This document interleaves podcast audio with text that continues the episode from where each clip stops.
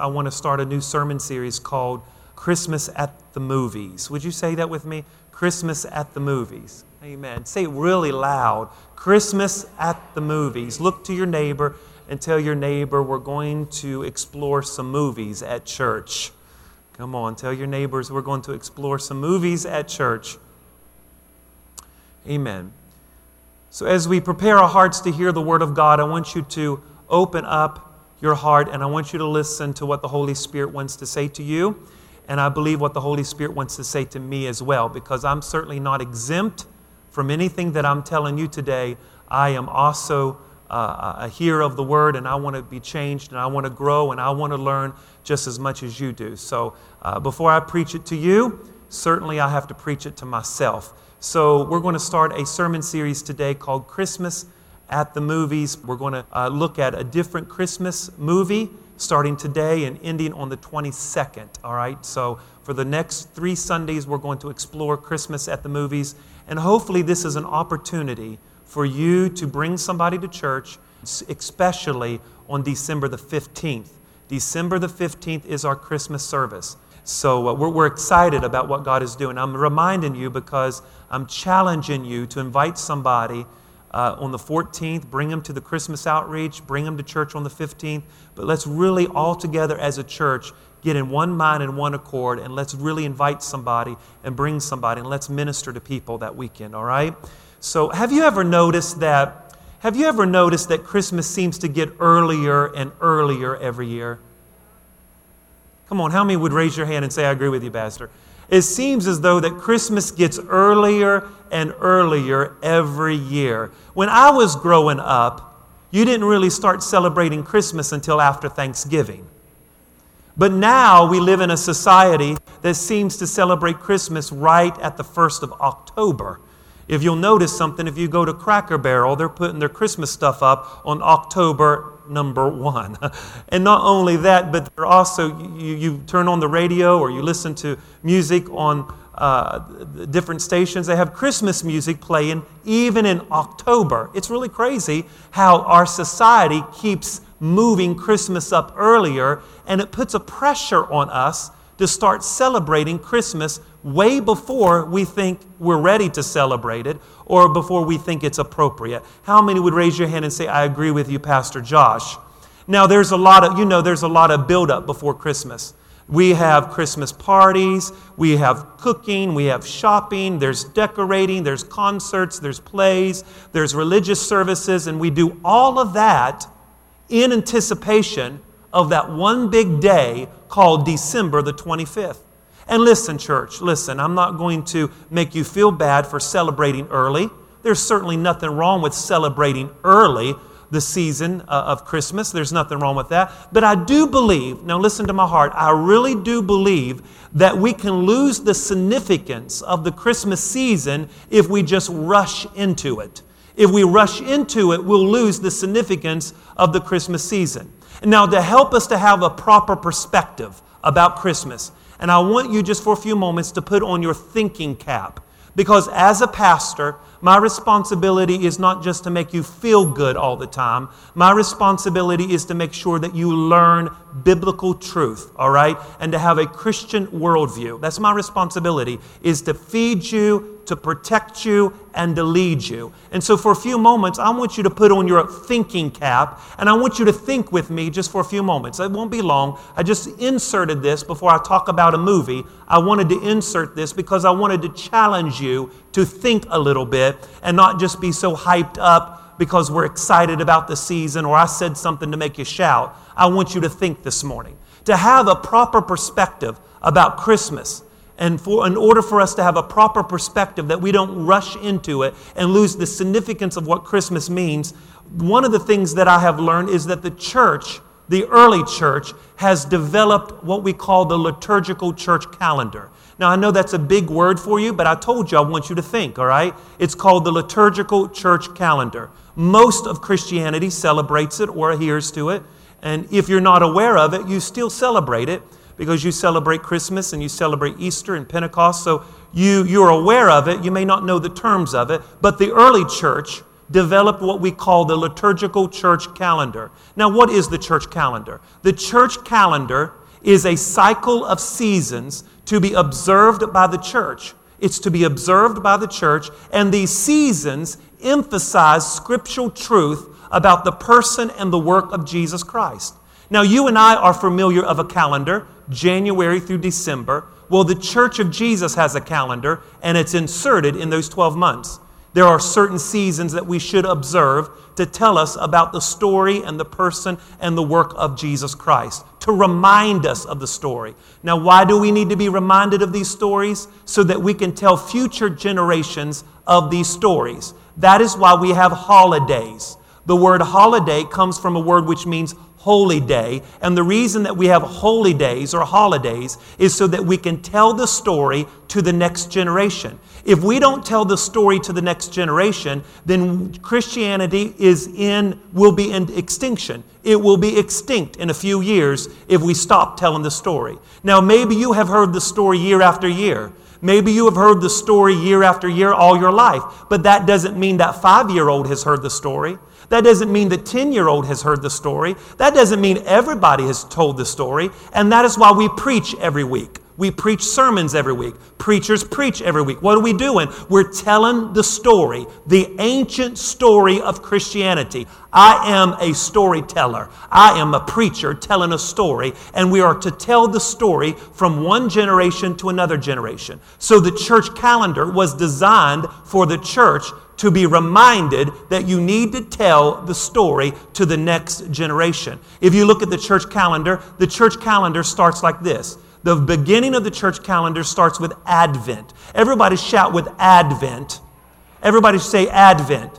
It comes from a word which means coming, coming, all right?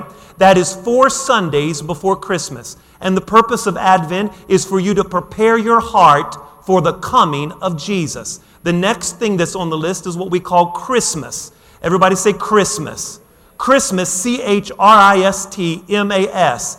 M A S is the word for mass, which is two definitions for mass to send out or to give thanks. So you put the words together, and Christmas is the sending forth of Jesus or the thanksgiving of Jesus, all right? And the Christmas season is to be observed between December the 25th and January the 5th, and that's where you get the 12 days of Christmas. On the first day of Christmas, on the second, you know the song, that's the 12 days of Christmas. Have you ever watched the story It's a Wonderful Life?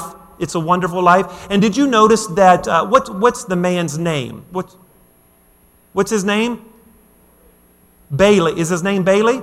Well, you, you know, remember Bailey and his, his wife, especially, they decorated the tree on Christmas Eve. They decorated the house on Christmas Eve because Christmas was a 12 day celebration. They never celebrated it like we are celebrating it now. Christmas was during 12 days, and you usually went to church on Christmas Day. That's the history of how the church celebrated Christmas. It was called the Feast of the Nativity, and later it was changed to Christmas or Christmas, all right? The thanksgiving of Christ or the sending forth of Christ. So on the fifth day of Christmas is called Epiphany, is the day that we celebrate the wise men coming to the house bringing gifts to the child Jesus, all right? The 12th day of Christmas. So the second the third thing on the calendar is called what we call Lent. Lent. Now, contrary to popular opinion, it is not a Catholic thing. The word Lent means spring. You prepare yourself for Easter. 40 days of prayer and reflection about the passion and the suffering of Jesus, all right? Some denominations have corrupted the idea, but you get the idea. It was a preparation for celebration of Easter. Why did they do that? Because the early church wanted you to be in the story and not just read the story. Lent was a time of dying to yourself while Easter was a time of resurrection. So instead of you just reading the story of Jesus dying and resurrected, they wanted you to die to yourself so that on Easter Sunday morning, you also can receive a resurrection. Amen.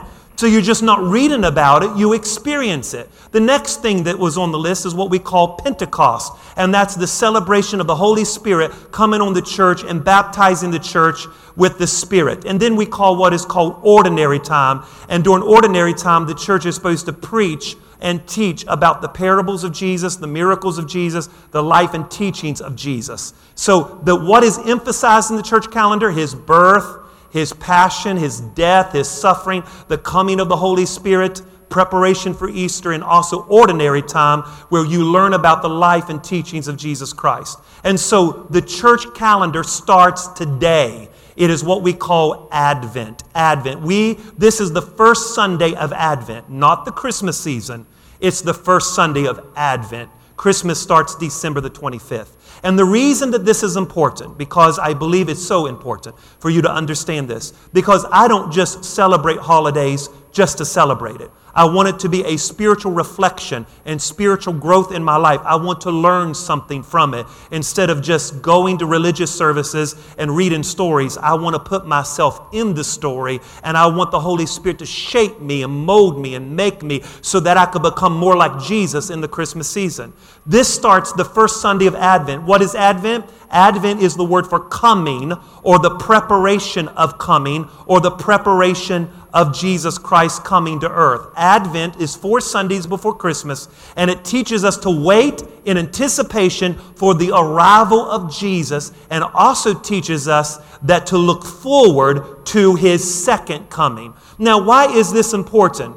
And you know, December the 25th is Christmas.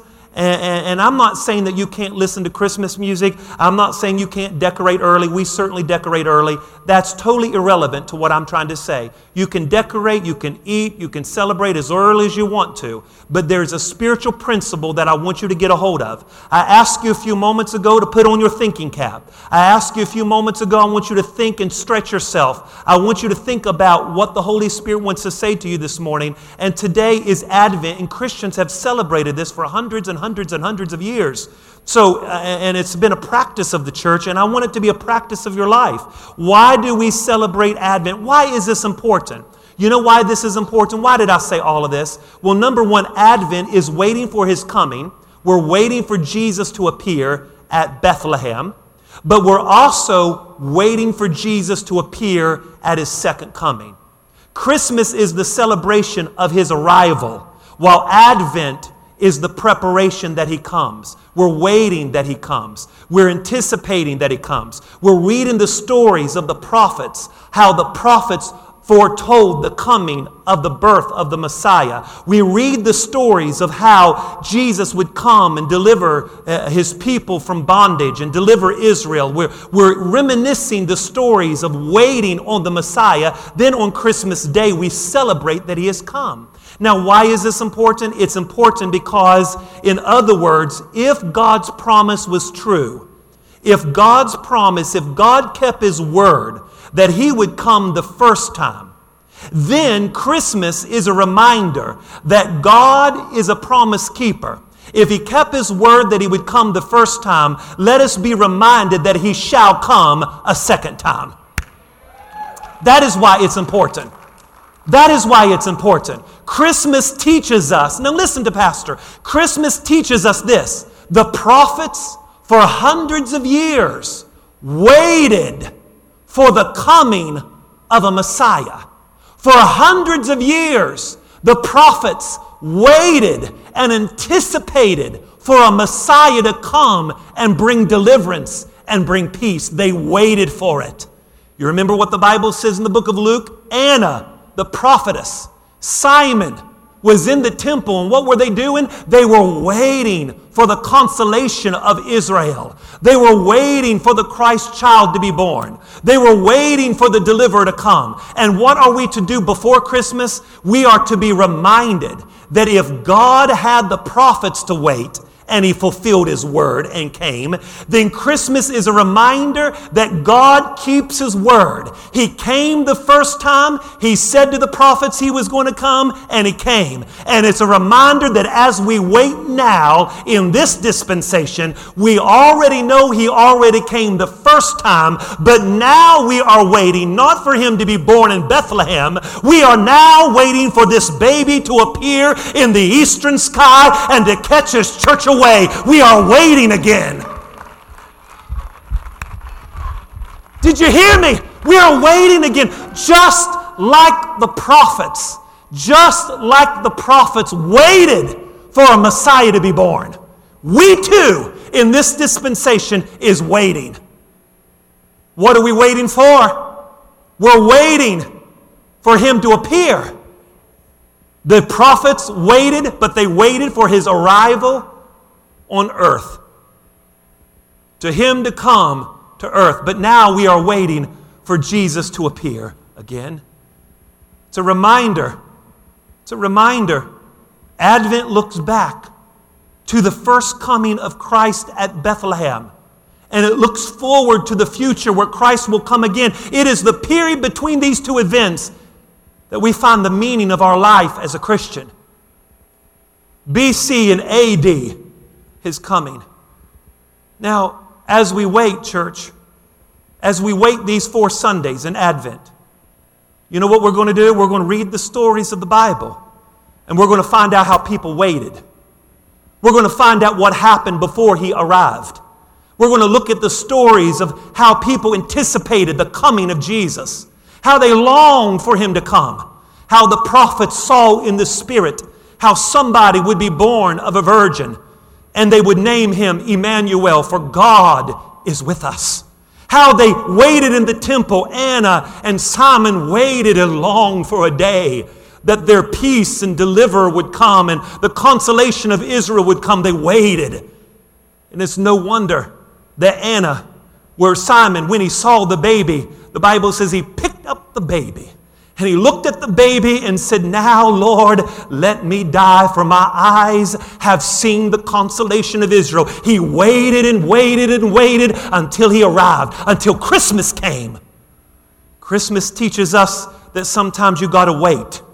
Christmas teaches us that we got to wait not for his appear not for his appearing at a manger in Bethlehem. He's already come but it teaches us that we are to wait again for his second appearing. And I want to make sure you know this loud and loud, very clear that as a church, we believe that Jesus Christ is the same yesterday, today, and forever. We believe that the scripture is true, infallible, indispensable, inerrant. And if God said it, then you can take it to the bank. It's going to come to pass. And Jesus, the Bible says, ascended to heaven in Acts chapter 1. And I'm reminded of the story where the angels come down to a bunch of men on the side of the Judean hillside. And these angels said to these disciples, Why do you sit around here gazing in the sky? This same Jesus that was taken up from among you will be the same Jesus that will appear in like manner. I'm telling you, ladies and gentlemen, the greatest days are ahead for you. I don't, I'm not prophesying a house to you. I'm not going to prophesy a car to you. I'm not going to prophesy a new spouse to you. I'm not, come on, somebody. I'm not going to do any of that. But I am telling you the greatest days are ahead. And how do I know that? Because the Bible says in 1 Thessalonians chapter 4 and verse number 16, For the angel of the Lord shall descend from heaven with a shout, with the voice of the archangel, and the dead in Christ shall be raised up. And we will meet him in the air, and so shall we ever be with the Lord. I'm telling you, Christmas teaches us that if He came the first time and He was true to the promise, He shall come again a second time. Hallelujah! He will come again. So as we wait, let us be reminded of these stories. Listen, church, the Christmas stories and the stories that surround the Christmas story are ancient. Oh, the book that I hold in my hand is ancient. Do you hear me? It's ancient. The book that I hold in my hand contains the stories revealed to us by God. And as we look at the Christmas story and the stories that surround the Christmas story, let us be reminded that I am telling you a true story. I'm telling you a narrative that really did happen. It is not a figment of imagination. It's not a pipe dream. It's not something somebody hallucinated and wrote on a scroll and passed it to generation to generation. It actually happened. It is a narrative of God's truth. It is a narrative of God's plan for humanity. It is God's word. And when we look at the Bible, I want you to be reminded it's not a fairy tale. It's not been made up the Holy Spirit spoke to the prophets of old. As a matter of fact, the Bible says in the book of 1 Timothy, the Holy Spirit came upon them and breathed upon them, and what they wrote was from God. So I'm not telling you a fairy tale, I am telling you what is true. I am telling you what is inerrant and indispensable. The Bible that I hold in my hand this morning is the Word of God. It was written by 40 different authors over a period of 16 centuries. This book that I hold in my, my, hand is one book that contains one story. It bears the witness that there is only but one God, and it can tell, it tells a continual story of redemption and covenant. It tells the story of a man by the name of Jesus, the only begotten Son of God revealed to humanity. The book that I hold in my hand, people have, have mocked it and they have spoken against it. As a matter of fact, enemies of the Bible have tried to even burn the Bible. There are those who have tried to silence its message. There are those down through the centuries have tried to do away with truth and do away with the Bible. But I want you to be reminded, church, that the Bible that I hold in my hand is the Word of the living God. Centuries will follow centuries, but the Bible will still stand.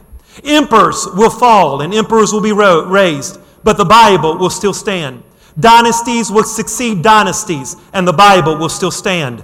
Kings are crowned and uncrowned, but the Bible will still stand. It has been despised and torn to pieces, but it still stands. Storms of hate have surrounded against the Bible, but it still stands. Atheists have spoken against it, but it still stands. Flames have tried to kindle around about it, but it still stands. Hallelujah. The Bible is the Word of God. It is the mind of God. It is the state of mankind. The Bible that I hold in my hand is the way of salvation. It is the doom of sinners and it is the happiness of all believers. Its doctrines are holy, its precepts are binding, and the histories are true, and every decision is right. You've got to read it to be wise, believe it to be safe, Practice it to be holy. It contains light to direct you. It contains food to support you. It contains comfort to cheer you. It is the traveler's map. It is the pilgrim's staff. It is the pilot's compass. It is the soldier's sword. It is the Christian's food. Here, ladies and gentlemen, paradise is restored and heaven is opened up and the gates of hell is disclosed. It is the B I B L E. It is the infallible, indispensable, inerrant Word of the living God. Can somebody say amen this morning? Can somebody say hallelujah this morning? It is the Word of the living God. Oh, hallelujah. I said it is the Word of the living God. Has the potential to change your life. I don't understand how Christians can go weeks without opening the Bible and always coming to the front wanting a prophetic word. Open the Bible up and God will speak to you.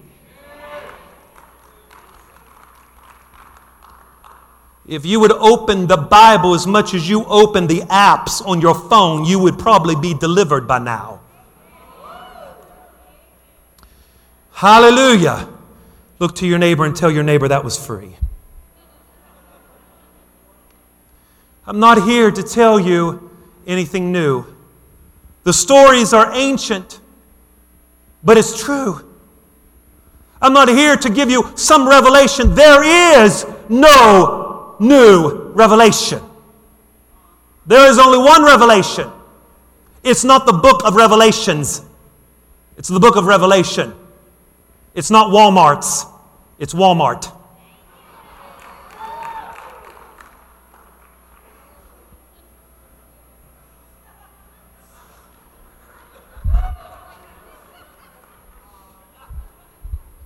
Y'all with me this morning? There is one revelation and many illuminations of the one revelation. So if you come to me and say, Pastor, I got a new revelation, there's only one revelation the revelation of truth revealed in Holy Scripture. God has already revealed Himself. The stories are ancient, but the stories are true. And I believe that sometimes we miss the Christmas story. You know why we miss it? We miss the Christmas story because we rush into Christmas. Buy, sell, get this, get that, go to this sale. We're rushing, rushing, rushing. Society puts pressure on us to celebrate it really quick. We miss the meaning of Christmas as Christians. But that's why Advent tells us to slow down and wait. Reminisce the story. Think about the purpose of why he came. Don't rush into it. Think about it. And no matter how many times you've heard the story of Christmas, you can never exhaust the Word of God.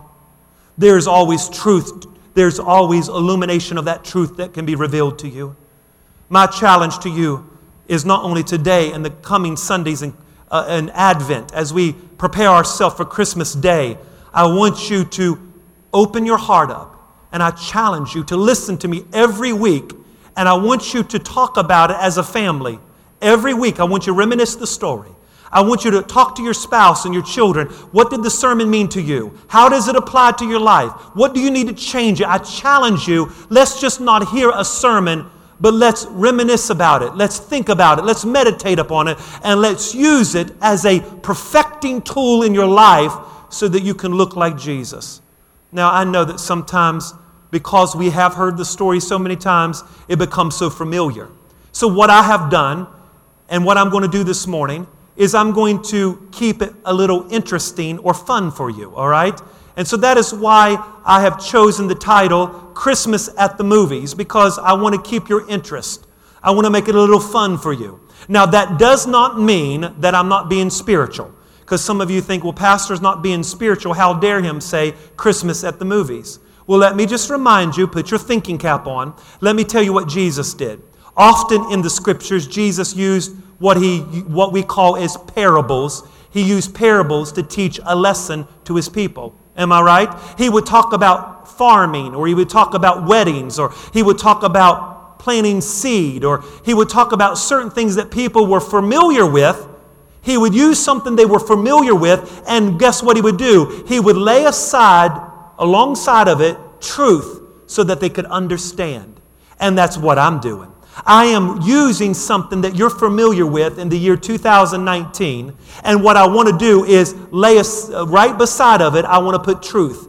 I want, I, want, I want to bring truth out of it so that you can comprehend it. You can be illuminated by the Spirit so you can understand the truth that's being conveyed to you. Just like Jesus. Jesus used something familiar and then he would bring out a spiritual principle out of something that was familiar. And that's what I want to do. I want to use something that you're familiar with and bring out a spiritual principle so that you can learn the significance of Advent and also Christmas. Amen. So for the next three Sundays, that's what we're going to do. So look at a Christmas movie. This morning I've chose the Christmas movie called uh, How the Grinch Stole Christmas. How many has ever seen the movie How the Grinch Has Stole Christmas? Raise your hand. How the Grinch has stole Christmas. Do you know Dr. Seuss is a wonderful man? He wrote hundreds of children's books, and I'm sure that you're familiar with many of those books, and I'm sure as a parent you probably have read some of those uh, books to your children. Some of those are very, very classic books. And one of the books that he wrote was in 1966, or excuse me, 1957. He wrote a book called How the Grinch Stole Christmas. It was published in the Redbook magazine. And not only was it published in that particular magazine, but years later, because it was so popular, uh, they turned it into a cartoon in 1966. And from there, from 1966, another cartoon was made of it. There's an original cartoon in 1966, but there was other cartoons made. There was a movie made a couple years ago. I think Jim Carrey uh, was uh, featured in in uh, How the Grinch Stole Christmas. And so it's, it's very popular. Our children know about it. And I believe that this movie really does hold a lot of truth. I mean, I mean the, the movie and the cartoon and the book was so popular that in 2000 and number, 2007, in the National Education Association, it was named one of the top books that teachers use in the public school system for story time. And so it's, it's, it's really has a lot of spiritual truth to it. And so I just want to take a few moments and I want you to see how the Grinch stole Christmas or almost stole Christmas. And who is the Grinch in the New Testament? Who is the Grinch that almost stole Christmas? and I want you to see it just for a few moments. I believe that if you do a survey of the New Testament and try to find out who the Grinch is, I believe it's King Herod. King Herod is probably the ultimate Grinch in the Christmas story. How many would raise your hand and say, Pastor, I believe you that King Herod is probably the Grinch that tried to steal Christmas. There is a clip about the Grinch and how the Grinch is just miserable. Have you ever met somebody that's just miserable with life and miserable about everything? Well, this is the Grinch that tried to steal Christmas. Oh, he did steal Christmas and tried to steal it. And I want you to see the problem with the Grinch. And when I, uh, when I, of course, I've watched the movie before several times, but I think this conveys spiritual truth here. How the Grinch stole Christmas, his heart was really small. It was really a heart problem, wasn't it? The Grinch had a heart problem. I want to look at a modern day Grinch in the scriptures. I want to look at King Herod just for a few moments. And I want to bring out five attributes of this Grinch. Five attributes. If you're taking notes, I want you to take it very quickly. There's five attributes, or excuse me, four attributes concerning this Grinch. Number one, King Herod is the Grinch in the New Testament concerning the Christmas story. And number one, he was a disturbed man. This Grinch was a disturbed man. King Herod was a disturbed man. Now, I want you to get this. Look at the scriptures. The scripture will be behind me. Matthew chapter number 2 and verse number 1. Now, listen to what the Bible says. Now, after Jesus was born in Bethlehem of Judea in the days of Herod the king, behold, wise men from the east came to Jerusalem, saying, Where is he that is born king of the Jews? For we have seen his star in the east, and we have come to worship him. When Herod the king heard this, he was troubled or disturbed, and all of Jerusalem was with him. Now, depending on your translation, it's either called troubled or disturbed, but you get the point. This man was disturbed. This man was a troubled man. The Grinch in the New Testament, I believe, is King Herod in the Christmas story. There are a few attributes I want you to see of this Grinch. Number one, he was disturbed, he was troubled. The Bible says in verse number three, when the king, when King Herod heard this, he was troubled, he was disturbed, and all of Jerusalem was with him. Now, I never really paid attention to that scripture until the other day. The Bible says not only was he troubled, but the whole city was troubled. Now, have you ever heard of the phrase, if mama ain't happy, well, this takes on a whole new meaning. When the king is not happy, nobody is happy. The king Herod was not happy. Now, listen, why was Israel troubled? Why was, why was Jerusalem troubled over this? I mean, it's one thing for King Herod to be disturbed and troubled, but why is Jerusalem troubled with him? Well, if you know anything about King Herod, King Herod was a brilliant man, but not only was he a brilliant man, he was a troubled man, he was a disturbed man. King Herod was appointed by Rome to serve as the king of the Jews. That's really a title that he gave himself. He was appointed by Rome to serve in, in Judea, but he also gave, he gave himself the title King of the Jews. Uh, he, he reigned over 40 years, and during his reign in 40 years, he did accomplish a lot of things. He built a lot of great buildings uh, in Jerusalem. But not only did they, he, he also rebuilt the temple. That was very significant. But he was very disturbed. He was a very insecure man, a very jealous man, and he was always afraid that somebody was going to take the power from him. He was very insecure and very jealous, very manipulative, very domineering, to the point that King Herod killed 70 members of the Sanhedrin Council the Jewish council. He killed 70 members of the Jewish council. Number two, he killed his two sons. Now, what father would kill his two sons? King Herod, because he's insecure. He's jealous. He killed two of his sons. Not only did he kill two of his sons, he killed his wife, his beloved wife. Not only did he kill his beloved wife, he killed his mother in law and his brother in law. He was a very vicious and troubled man. He was so insecure that somebody was going to take his throne, that somebody was going to take the place, that somebody else was going to be called king of the Jews and King Herod was going to make sure that that never happened. And do you know why all of Jerusalem was troubled? Look at the scripture again, verse number three. Not only was King Herod troubled, but all of Jerusalem. And why was Jerusalem troubled? Because they knew that King Herod, when he got mad, when he got insecure, when he got jealous, he did things that was vicious. And they were very fearful. They were very fearful. Did you know that when King Herod was dying, he called one of his wives in called some of his family members in, and he said, I want you to take the heads of some families in this Judean council, and I want you to kill them all when I die, because I want to make sure that people are mourning my death when I die. I mean, this man was vicious. This man was troubled. This man was disturbed. And no wonder Jerusalem was disturbed with him. Why was he disturbed? Was he disturbed because there was a star in the east? Was he disturbed because wise men came from afar? What was he disturbed over? This is why he was disturbed. Pay attention to what the Bible says. This is what the wise men said in verse number 2 of chapter 2 of Matthew. Matthew chapter 2, verse 2. This is the wise men. They said to King Herod, Where is he who has been born king of the Jews? For we have seen a star in the east, and we have come to worship him. Why is King Herod disturbed? He is disturbed because the wise men said, There is a king being born, and he's the king of the Jews. King Herod thought he was the king of the Jews. No wonder he's disturbed. No wonder he's disturbed and upset because he was threatened that somebody was going to take his throne, that somebody was going to take his place. Ladies and gentlemen, as I look at this, I'm reminded of the Grinch. I'm reminded of the Grinch. You see, the Grinch, he was a disturbed man too. He lived on top of Mount uh, Crumpit for many, many years. And, you know, if you watch the story of the Grinch, he lived on the mountain and he would listen to Whoville. They, in their celebration, they would dance and sing and celebrate Christmas. And he was so disturbed that he couldn't stand to hear their celebrations. They, he couldn't stand to hear their music and their celebration of Christmas. He was so disturbed that he got his little dog Max and said, You know what we're going to do? We're going to mess up their Christmas. Can't stand all this celebration. If they're going to be, if I'm going to be miserable, they're going to be miserable too. That's kind of like King Herod. If I'm going to be miserable, everybody else is going to be miserable too.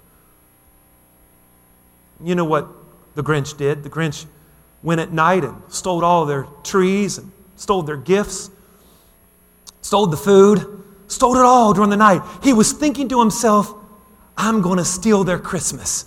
And I bet in the morning they're not going to get up and celebrate. Whoville is going to be very quiet in the morning. You see, that's King Herod. King Herod thought if I could just get a hold of the baby, I could cut all this celebration out.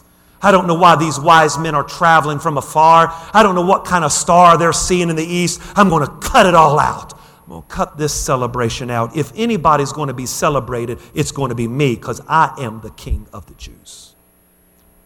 There was a professor who got up in Harvard many years ago, and he said, and I quote, I don't understand why people make a big deal about Christmas. What's the big deal about all these Christians celebrating Christmas? He said to his class, I have finally worked it out why people like Christmas. I find, he told his class, I finally figured out why people love Christmas. He said this a baby threatens no one. So the whole thing is just a happy event, which means nothing at all. You see, my friends, that's what the world thinks. The world just thinks Christmas is about a little baby in a nativity with a little sweet mother rocking the baby and a little older man by the name of Joseph and some Christians who are delusional who attends church and worships this baby. But it's more than that. It's more than just a baby in a crib. It's more than wise men. It's, it's, it's, it's more than angels singing on the Judean hillside. Christmas is more than that. You know what Christmas is? Christmas is the greatest story ever told. Do you know what happened at Christmas?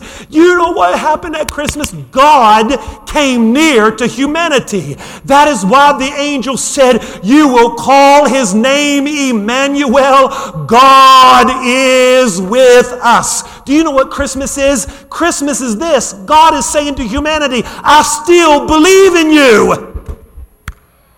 I still believe in you. Do you know what happened at Christmas? The God of the universe became one of us. He wrapped himself in flesh and was born of a woman. The mystery of Christmas how a man could be God and human at the same time. How is it possible that a little baby could be divine and human at the same time? What is that? How can that happen? I mean, theologians have tried to explain it, some kind of hypostatic union, but I don't know how to explain it. All I know is that in the beginning was the Word, and the Word was with God, and the Word was I'm telling you, it's just not a man. He is God in human flesh. As a man, he can get sleepy in a boat, but as God, he can calm the winds and the waves. As man, he can get hungry, but as God, he can multiply the loaf and the fish. As man, he can weep at the tomb of Lazarus, but as God, he can raise Lazarus from the dead. As man, he can die on the cross, but as God, he can resurrect himself from the grave on the third day, singing, There ain't no grave going to hold my body down. He is God and man wrapped up in human flesh. Somebody should wave your hand and thank God for the mystery of Christmas. Hallelujah. My Lord, sometimes I get so excited, I just want to dance a little bit. Is that all right? I said, Is that all right once in a while? Hallelujah. God became one of us. One of us. God became one of us. How is that possible? How is that possible? That God would become one of us. But that's what happened. That's the mystery of Christmas. You remember what the Bible says?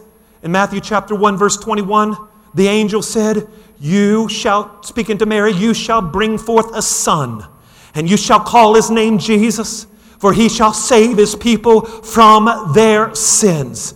That's what Christmas is about. He saves us from our sins. Amen.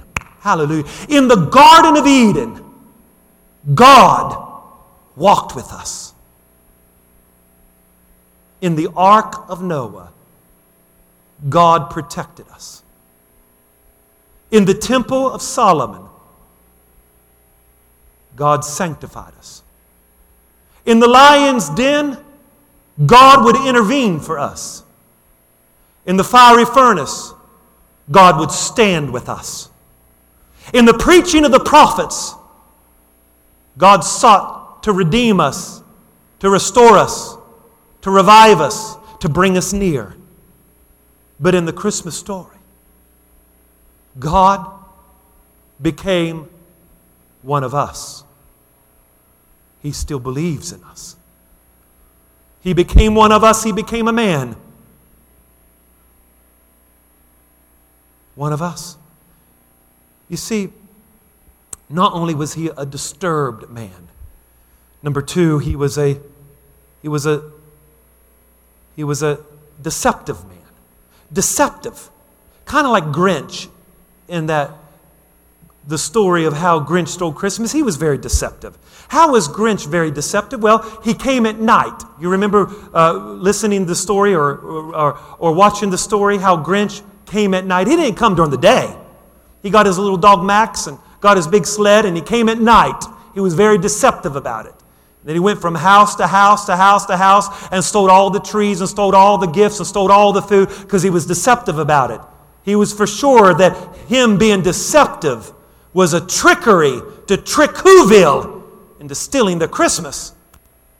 Oh, King Herod is deceptive. How is King Herod deceptive? Well, the Bible says, look, look at verse number 16. The Bible, excuse me, verse number 8. He was very deceptive. Look how deceptive King Herod was. He said to the wise men, He said, I want you to go search carefully for the young child, and when you find him, bring back word that I may come and worship him too. Let me ask you a question, church.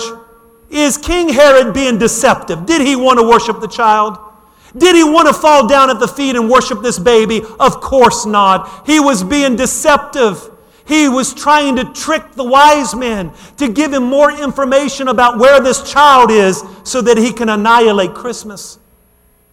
He was being very deceptive about it. He didn't want to worship this child. And isn't it amazing? Now, this is not a part of my sermon. I'm just going to slip it in there real quick. Isn't it amazing that God warned the wise men? God warned the wise men and said, Listen, don't go back to Herod, but I want you to go another way. Can you say amen? The Bible says in verse number 12, Matthew chapter 2, verse number 12, and being divinely warned in a dream that they should not return to Herod, for they departed to a country another way. Do you see that in verse number 12? They departed another way. They went another way. So the wise men never went back to King Herod, they went another way. Now, this is free. I just want to throw this out at you. Isn't this interesting? The wise men came to the house, they worshiped the Christ child, and then the Bible says in verse 12, the Lord warned them to go a different way because that's what worship will do in your life. When you begin to worship God, it will cause you to go a different way. It will cause your steps to be redirected. Is there any worshipers in the building today that needs the Holy Spirit to direct your steps in another way? Because, oh, hallelujah. When you begin to worship, it redirects your steps to go another way. He was not only disturbed, but King Herod was deceptive. He didn't want to worship. This Grinch was disturbed. This Grinch was deceptive. Number three, this Grinch was deadly. You know why I know he was deadly? Because the Bible says after King Herod left, or excuse me, the wise men left, the Bible says, verse number 16, Matthew chapter 2, verse 16, King Herod became very upset. The Bible says, then Herod, when he saw that he was deceived by the wise men, he became very angry. And he sent forth to put to death all the male children who were in Bethlehem and all the districts, two years and under, he said, I want you to put him to death. Now, we know, according to Josephus, that Bethlehem was probably a very small town, maybe 300 people in the town. And really, the children that died that day was probably around 10 to 20 children, male children. So it wasn't a lot, but in a small town, that is a lot. And no matter if it's a lot or not a lot, it's still someone's baby. And so he killed about 10 to 12 children that day because he was so jealous, he was so insecure. He felt deceived by the wise men. He was deadly. And let me tell you something the church is still trying to kill Jesus. The, uh, excuse me, the world is still trying to kill Jesus. They're still trying to get rid of Jesus. They're tr- trying to still snuff Jesus out of our society and even in our churches, even today.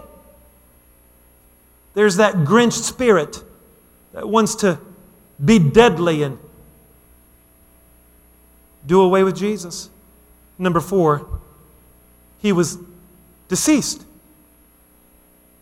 Uh, King Herod died, didn't he?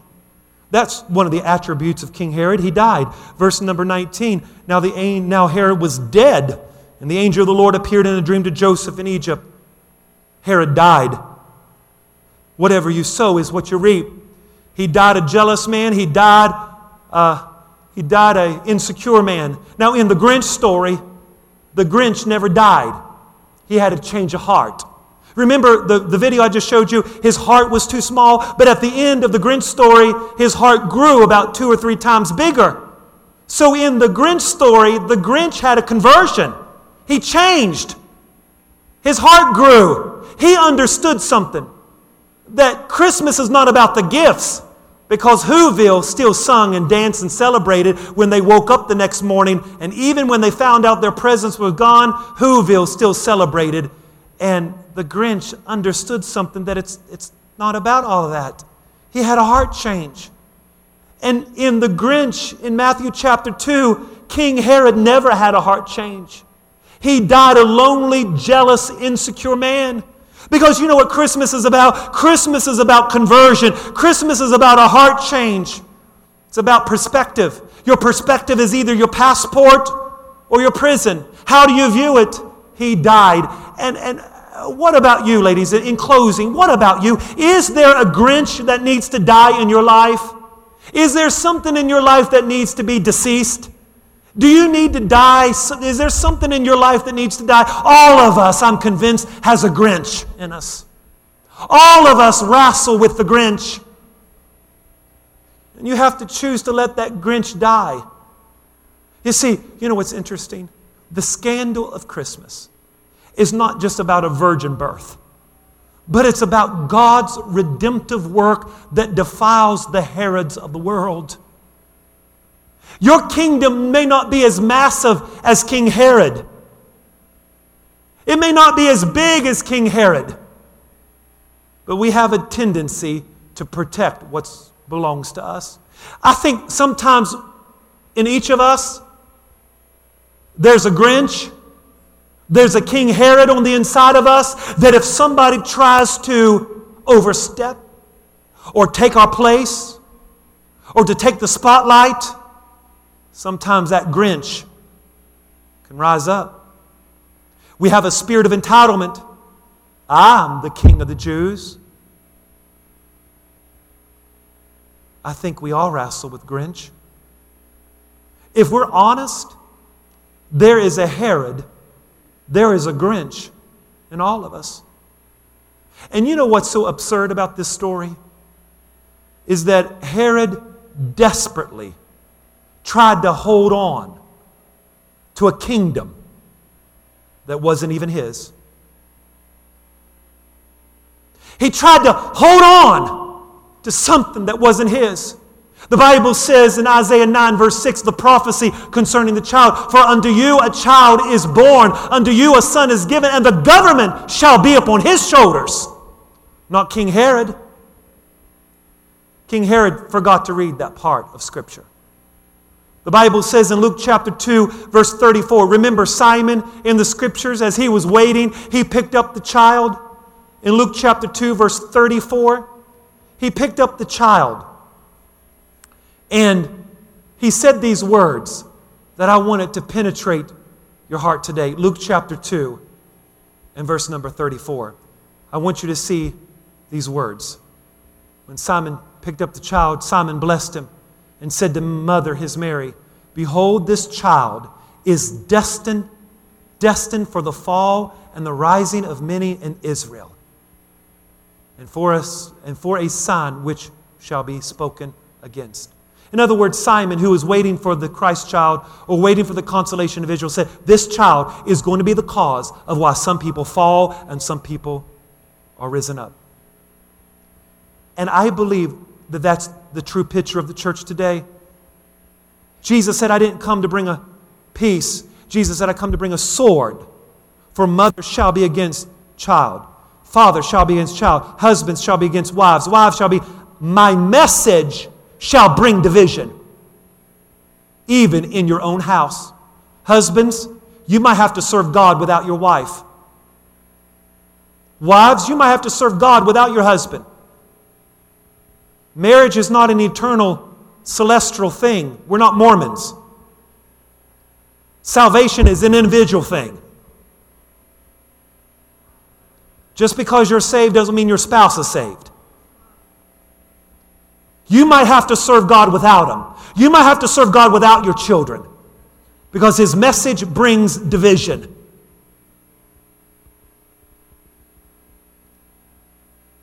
This child's going to be the cause of why some are fallen. This child is going to be the reason why some are promoted. And it happened to Herod. My question is in the Grinch story, what does it really matter if the Who celebrated Christmas. I mean, you ever thought about it? The Grinch is on top of the mountain.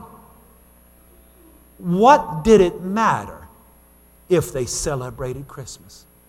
You had your own cave to live in. They were so far from you. Why are you making a big deal about it, Grinch? The noise was in their homes.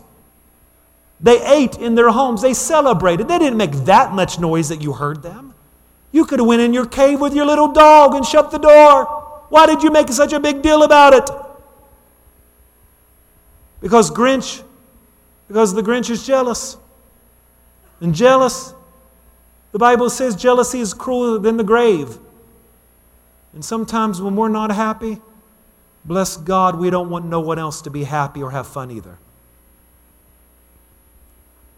We want to shut down shop if we're not happy. If somebody does us wrong, we want everybody to get on our side and agree with us. And we want to develop an army against the person that's we we want to take sides. We, we, we, we don't want people to celebrate if we're not happy. Grinch is, the Grinch plan to steal Christmas. was really all about insecurity and jealousy. And that's what happened to Herod in Matthew chapter 2. Five attributes that you learned is that he was disturbed. Not only was he disturbed, he was deceptive. He was deadly. He was deceased. He's the Grinch of the New Testament.